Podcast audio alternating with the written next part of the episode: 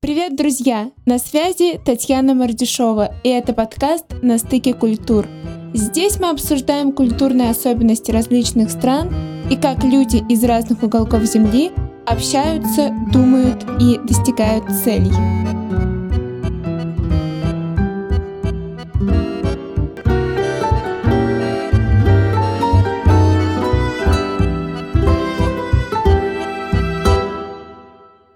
Сегодня я предлагаю поговорить про русскую культуру. Хотя, казалось бы, что про нас говорить? Ведь и так нам про себя все понятно, все известно. Но, во-первых, я считаю, что анализировать культуру, находясь внутри, то есть в контексте, довольно сложно. А делать это нужно, потому что если мы хотим понять положение других стран на карте культурных различий, то начинать нужно как раз-таки со своей культуры, чтобы понимать, где мы будем пересекаться с другими, а где будет отклонение от нашего курса. Также в этом выпуске я бы хотела поговорить и о некоторых проблемах, с которыми сталкиваются русские люди, попадая в другие культуры.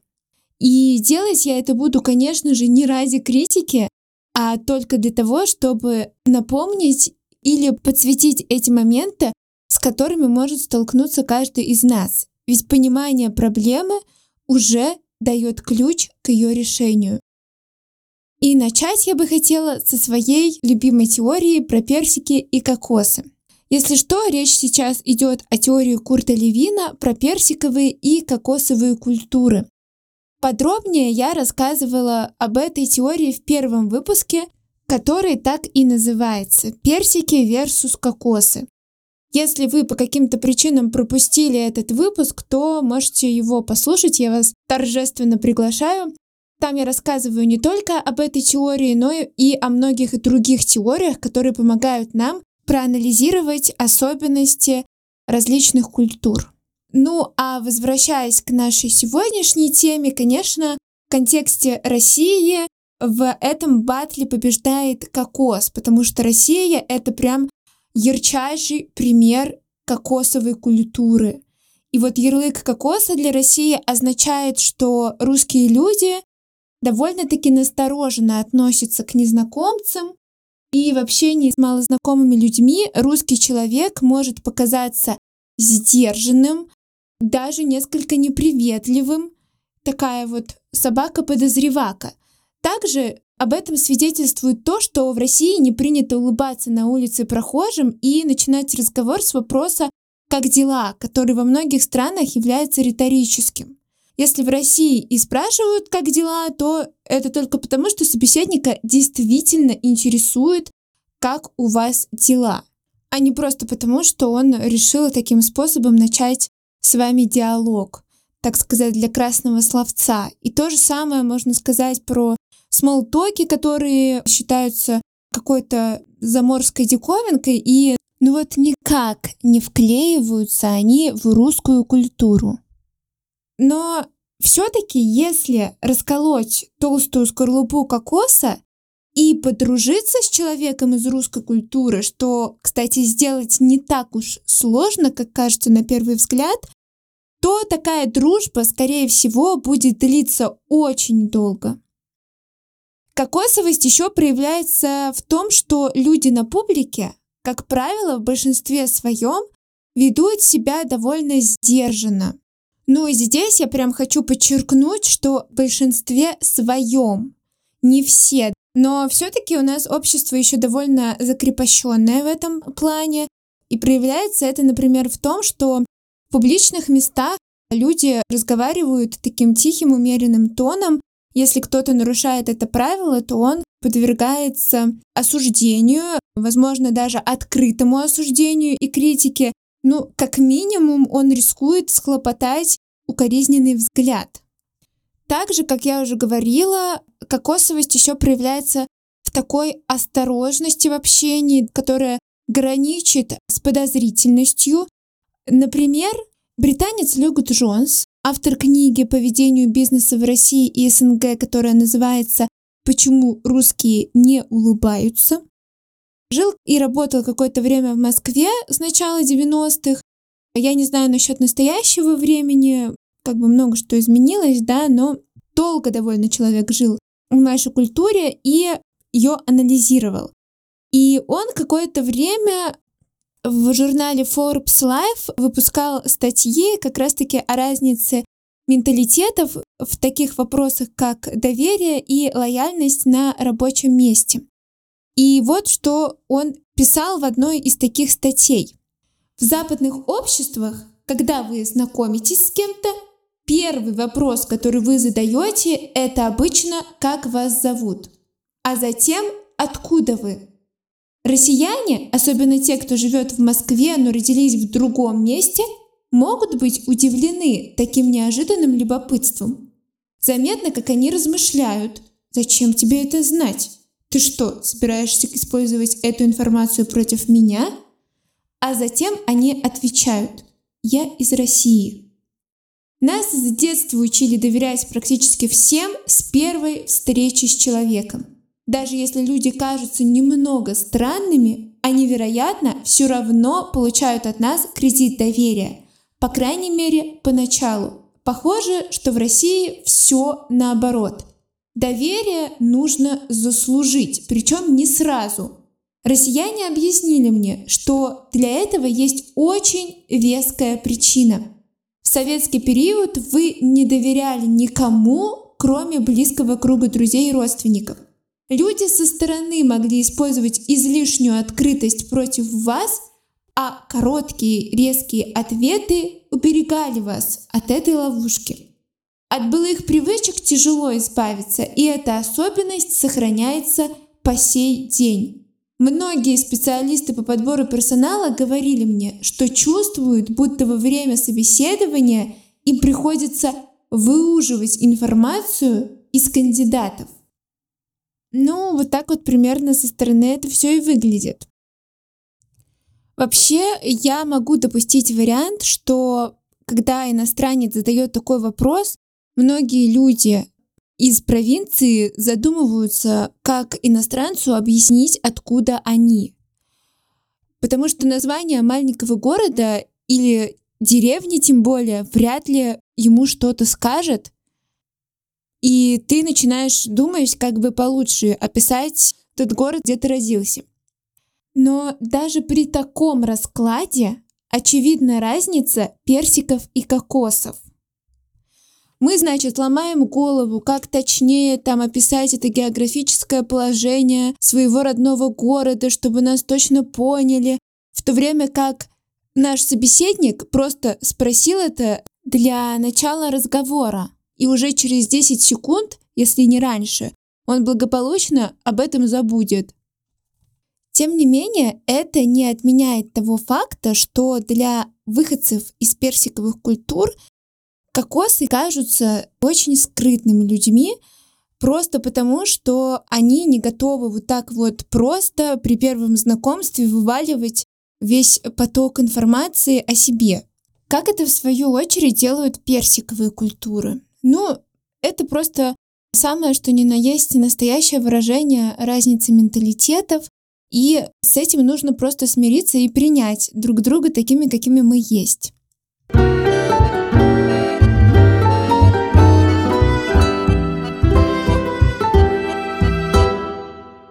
Есть еще в бизнесе и в рабочей сфере один момент, который играет не в пользу кокосов.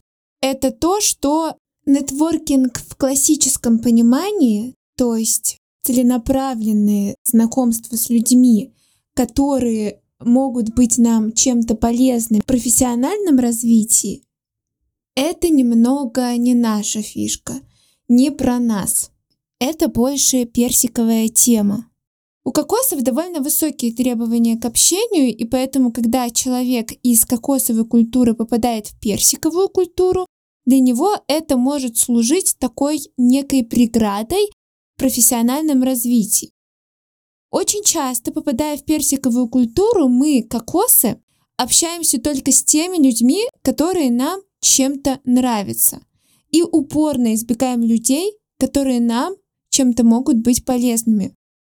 Иными словами, кокосы очень часто забывают или специально избегают нетворкинга, потому что кажется, что это что-то такое корыстное, либо просто не хочется тратить время на людей, которые нас привлекают недостаточно, чтобы с ними дружить. А общаться и ходить на обед или пить кофе мы, конечно же, предпочитаем с людьми, с которыми у нас случился матч как раз по нерабочим моментам. Ну, вот как-то не принято у нас вот это все. А ведь это очень важно для карьеры, особенно в среде персиков. Хотя, конечно, утверждение, что в русской культуре не владеют искусством нетворкинга, оно такое спорное, потому что, как известно, если вы хотите заниматься бизнесом в России, заручитесь поддержкой и научитесь создавать верные связи. Например, в книге «Эти странные русские» Владимир Ильич Жельвис пишет: «Когда вы начинаете новое дело, первое, чем вам предстоит заняться – найти нужного человека, способного вам помочь.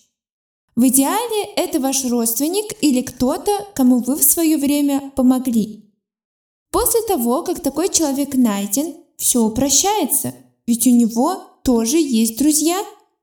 Я направлю на строительство вашей дачи машину кирпичей, а вы попросите экзаменаторов быть снисходительнее к моему оболтусу сыну, которому вздумалось поступать в ваш университет». Такие отношения нельзя назвать взяткой, ведь ни один рубль тут не перекочевывает из кармана в карман.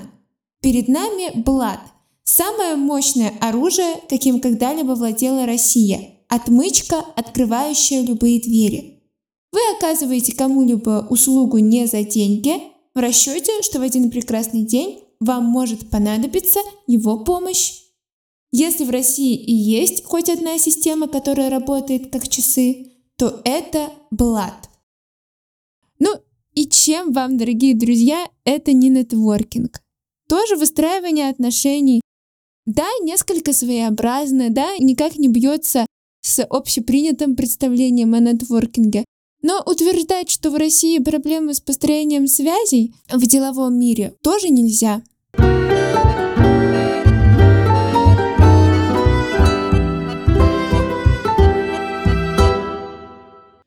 Ну и раз уж мы заговорили про деловые отношения, то стоит отметить, что Россия относится к партикулярным культурам, и это значит, что деловые отношения здесь строятся прежде всего на доверии, а уже потом учитываются все формальности, типа закона. На принятие решения о совместной работе большое влияние оказывают личные отношения между партнерами, а не какие-то официальные вещи. И опять-таки большую роль играют личные симпатии. Нравишься ты мне как человек, буду с тобой, скорее всего, сотрудничать. Не нравишься, ну, велика вероятность, что не буду. Вообще, говоря про коммуникацию, Россия относится к полиактивным культурам. Согласно классификации Ричарда Льюиса, это английский писатель и социальный теоретик. В основном эта классификация дает нам понимание, как та или иная культура распоряжается временными ресурсами. О них мы чуть позже тоже поговорим. Но и на общение вот этот критерий тоже накладывает свой отпечаток. А именно считается, что представители полиактивных культур довольно словоохотливы, любопытны и общительны. Такие душевные зайчишки-болтунишки. Ну, конечно же, мы не забываем, что у нас это комбинируется все с кокосовостью, и общительные, словоохотливые и любопытные мы только после того, как лед растаял, и мы поняли, что этому человечку можно доверять. Может, наоборот, не поняли, и тогда уж вряд ли мы будем словоохотничать с ним, да? Но в любом случае это все относится скорее к неформальному общению, к обычной жизни, не про работу, в общем. Однако, если мы затрагиваем деловую сторону вопроса, то многие карьерные консультанты отмечают, что русские люди, когда работают за рубежом, либо просто с иностранными коллегами взаимодействуют, сталкиваются с ошибочным заблуждением как раз-таки со стороны вот этих вот иностранных коллег и начальства в их незаинтересованности на рабочих встречах. Потому что русские люди на деловых встречах очень часто отмалчиваются. Особенно это заметно на контрасте с американцами и с многими европейскими культурами, которые, так сказать, активно участвуют в обсуждениях рабочих моментов, высказывают свои точки зрения, даже когда особо вроде нечего-то сказать, или мысль не кажется прям уж такой ценной. Например, американцы с радостью могут развить чужую мысль, оспорить ее, а для русского человека это выглядит, мягко говоря, показушно. И я слышала от соотечественников точку зрения, что очень часто иностранные коллеги с умным видом говорят довольно очевидные вещи.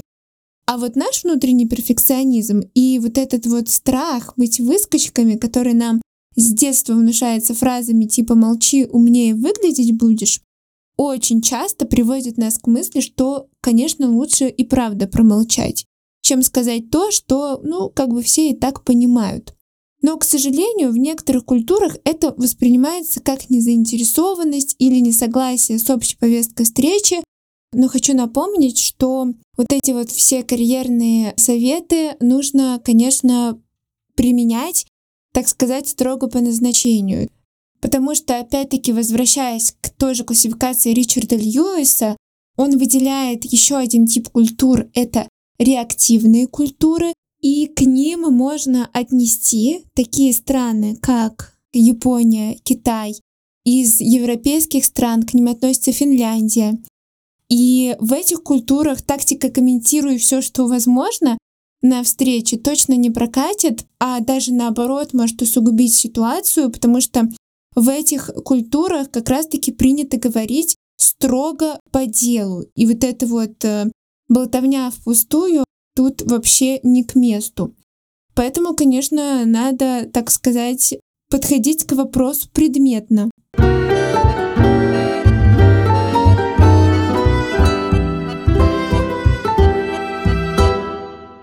Про то, как выстраиваются деловые отношения в русской культуре, мы поговорили. Давайте теперь обсудим, как в целом русские люди общаются между собой. А общаемся мы между собой не так уж, между прочим, и просто, потому что Россия относится к высококонтекстным культурам, и это значит, что русские люди в общении не любят все разжевывать собеседнику и класть в рот.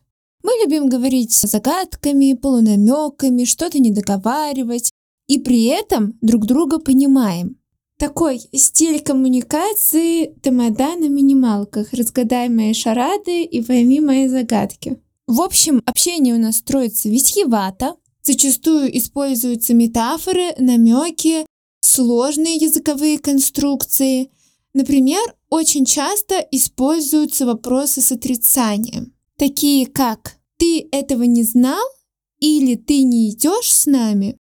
Даже если ты носитель языка, у тебя могут возникнуть трудности с верным ответом, чего уж говорить об иностранцах. Мне кажется, у человека, для которого язык не родной, такие вопросы могут просто мозг взорвать. Также в русском языке очень много амофонов. Это, напомню, слова, которые звучат одинаково, но имеют разный смысл и пишутся тоже по-разному, как лук и луг. Поэтому очень важно понимать контекст всей фразы целиком, чтобы определить смысл какого-то отдельно вырванного из нее слова. И также есть всем известные фразы, которые буквально значат одно, но на деле все понимают их смысл по-другому. И их очень удобно использовать, чтобы не делать лишних оправданий. Например, это всем известная фраза, которую, я уверена, хоть раз каждый слышал в своей жизни: «Мы вам перезвоним». Очень удобно. Рекрутер говорит эту фразу, ему не нужно придумывать оправданий. Кандидат понимает ее смысл, ему не нужно чувствовать себя неловко. Никто потом никому не перезванивает, а неудобная ситуация прошла безболезненно, и на психолога потом тратиться не нужно. Это, кстати, большой плюс культуры высокого контекста, то, что когда люди находятся в одной культуре, в одном, так сказать, контексте, они прекрасно друг друга понимают без каких-то лишних неловких объяснений. Говоря про невербальное общение, в основном русские люди довольно эмоциональны. Часто в общении используется язык жестов для подчеркивания слов, И большое значение в разговоре имеет зрительный контакт. Если человек не смотрит в глаза, то, естественно, он врет. Обычно так мы и считаем. И, кстати, не только мы, вообще во многих культурах, когда человек не смотрит в глаза, считается, что либо он врет, либо общение ему с собеседниками не очень-то приятно. Но при этом не стоит забывать о том, что в некоторых культурах смотреть в глаза считается неприличным. Например, в японской культуре это считается дурным тоном.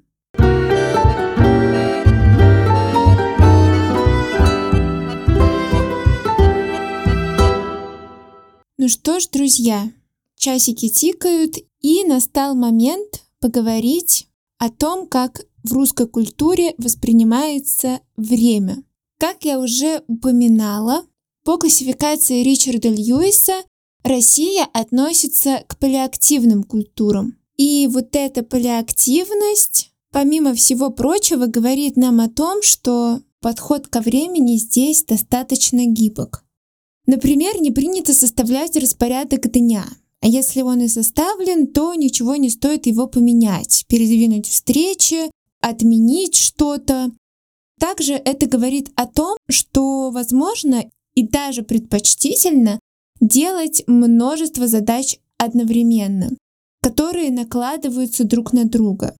Вспоминаем, как часто слово «многозадачность» фигурирует в требованиях к кандидату в вакансиях российских компаний.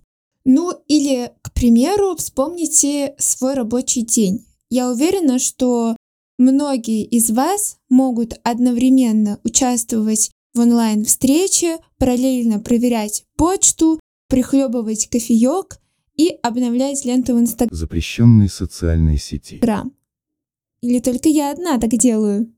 Мало внимания уделяется пунктуальности, и опоздание, хоть и не считается нормой, все равно не расценивается как что-то чудовищно страшное и непоправимое. Еще люди готовы работать в любое время, а не по какому-то четкому расписанию. Короче, конечно, это все опять-таки относительно, но у русского человека нет как такового пунктика на пунктуальности. В то же время и какой-то крайности, где время значит примерно ничего, в нашей культуре тоже не наблюдается. Мы где-то посередине. Например, для многих нормально опоздать на встречу к друзьям, но опаздывать на собеседование или на встречу с партнером даже на 10 минут как бы такое себе. И вот такую интересную точку зрения можно найти в книге «Деловые культуры в международном бизнесе» того же Ричарда Льюиса. Во времена крестьянства погода была так же беспощадна, как и в наши дни. Перепады низких температур заставляли сидеть их, здесь имеется в виду русских людей, по домам и фактически бездействовать, так как заниматься посадками не было смысла. С приходом поздней весны, лета и ранней осени природа располагала к активным действиям. В этот период люди активизировались, пахали, сеяли, а затем убирали урожай. Таким образом, получается, что больше половины года проходило в ожидании этих коротких 5 месяцев, когда можно заняться работой и запастись на зиму необходимым. Такой ритм жизни сделал российскую культуру привычной к авралам, стрессовым ситуациям и быстрой реакции. Умение мобилизовываться в стрессовых ситуациях в короткие сроки привело к абсолютному замедлению рабочего ритма в долгосрочном периоде. В привычку вошло затягивать до последнего момента и в ситуации аврала быстро наверстывать бездарно потерянное время. Некоторые иностранные менеджеры знакомы с этой типично русской чертой и иногда даже специально имитируют стрессовые ситуации, в которые представители палеоактивной культуры мобилизуют все свои креативные качества. Известная шутка советского времени гласила: «Надо дать звание героев социалистического труда всем памятным датам». Почему? Но благодаря им и в их преддверии выполняется 90% всех намеченных планов. Короче, если у вас иностранный босс, и он имеет склонность искусственно создавать стрессовые ситуации на работе, то, возможно, он тоже в курсе этой типичной русской черты. Ну, а если серьезно, то это, конечно же, еще одна иллюстрация того, как внешние условия влияют на культурные особенности народа, и даже спустя время сформировавшиеся когда-то культурные особенности искоренить очень непросто.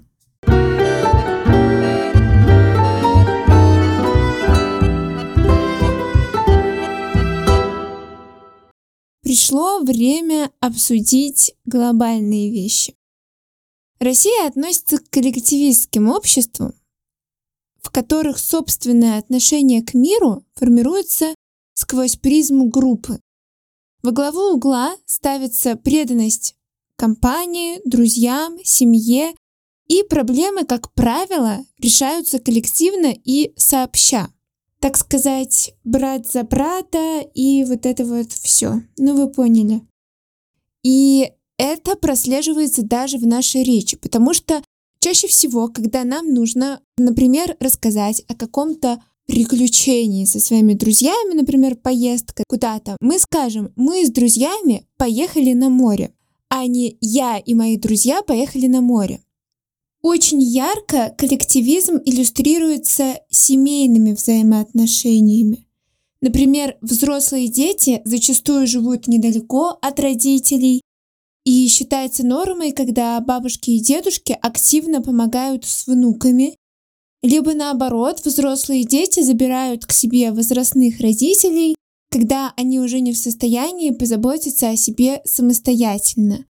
И здесь тоже, как мне кажется, замешаны какие-то исторические предпосылки, потому что и в дореволюционный, и тем более в советский период это все довольно активно развивалось и укоренялось в обществе. Сейчас, конечно, коллективистские настроения не такие сильные, но все равно они есть. И это отражается и на том, как мы выстраиваем отношения. Вот эта важность связей, группа, которой ты принадлежишь, зачастую способна решить многие наши личные проблемы. Также это отражается на том, как нам тяжело конкурировать в индивидуалистических культурах, где каждый сам за себя, и духом соперничества пропитана буквально каждая сфера жизни. Например, одна из частых проблем, с которой сталкиваются русские люди, переезжая в индивидуалистические культуры, это неумение себя презентовать, неумение продавать свои навыки и неумение себя хвалить. Потому что нас не только этому не учат с детства, но нам еще и закладывают подсознательный негатив к любым проявлениям саморекламы. Но вспомните, как в детстве нам говорили: хвастовство — это плохо, скромность украшает человека. А вот в индивидуалистических культурах люди с детсадовского возраста учатся самопрезентации. Потом это делается в школе и закрепляется в университете. Они учат, что они личность, они должны уметь себя самопрезентовать. Поэтому, попадая в высококонкурентную среду, нам тоже приходится к ней адаптироваться и учиться презентовать и хвалить себя, чтобы в один прекрасный день прийти к начальнику и с порога заявить ему: я вообще-то тоже не пальцем деланный, умею то, это, пятое, десятое, короче, повышай мне зарплату, потому что я этого достоин.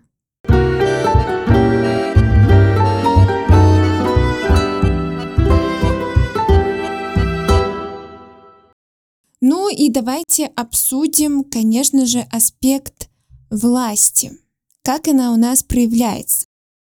В России довольно иерархичная деловая культура и очень высокий индекс дистанции власти от 83 до 93%. То есть подчиненный и начальник вообще ни разу не равны. Лидер должен заботиться о своих подчиненных, проявлять участие к их проблемам, помогать по мере сил, но всегда держать дистанцию, оставаясь уважаемым лидером, занимающим более высокий статус в организации. В компании должна соблюдаться вот эта вот строгая субординация. Сотрудники редко будут спорить с мнением начальника, особенно публично. А начальник, в свою очередь, ожидает, что подчиненный будет выполнять указания без особых возражений. Как у нас любят говорить, «я начальник, ты дурак». Также довольно нормальным считается получить одобрение руководства, прежде чем начать действовать.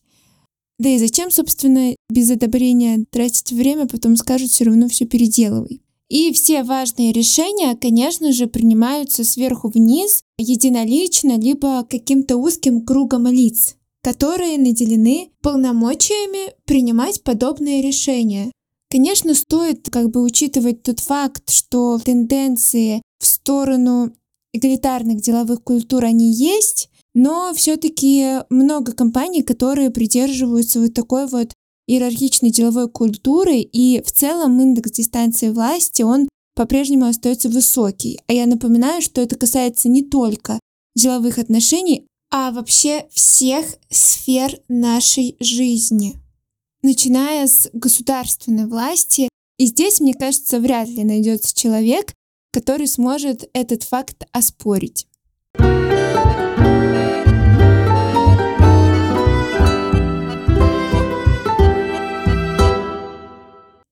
Ну что ж, напоследок я, как обычно, приберегла немножечко перчинки. И давайте поговорим про критику. Критика в России подается прямо, несмотря на тот парадокс, что, как я уже говорила, русская культура относится к высококонтекстным. То есть говорить мы любим загадками, а вот критикуем довольно откровенно. Никаких смягчающих фраз, никаких смягчающих техник, как есть, так и говорим. Критические замечания высказываются без смягчения похвалой. Более того, очень часто используются слова-усилители. Например, из ряда вон плохо, совершенно непрофессионально, абсолютно некомпетентно. И также допускаются публичные высказывания критики. Мне на ум, конечно же, сразу приходит ассоциация с товарищескими судами в СССР. И я предполагаю, это тоже шло все от культуры. Вот так можно оценить русскую культуру с точки зрения культурных теорий. Конечно, в основе критики всех вышеперечисленных критериев можно обнаружить сразу несколько фактов. Во-первых, Россия — это очень большая страна. И, конечно же, менталитет людей из южных регионов будет отличаться от менталитета людей из северной или центральной части страны. Во-вторых, Россия многонациональное государство. Но, как я уже говорила в первом выпуске, абсолютно все теории говорят о ситуации в общем и показывают, так сказать, среднюю температуру по больнице. Ну и в-третьих, я в этом выпуске пыталась несколько раз сделать акцент на том, что идет время, меняется исторический контекст, меняются обстоятельства, которые нас окружают. И, соответственно, меняемся и мы, и наша культура. Конечно, трудно говорить о каких-то прям существенных изменениях, но в то же время они происходят. И какой будет наша культура через 20 или 30 лет, мы пока что можем только предполагать. Попробуйте, например, применить эти критерии к себе и проверить, подходит ли вам такая характеристика. И мне будет очень ценно, если вы потом со мной поделитесь своими ощущениями на этот счет. В любом случае, надеюсь, что этот выпуск был познавательным и полезным для вас. И услышимся. Пока-пока!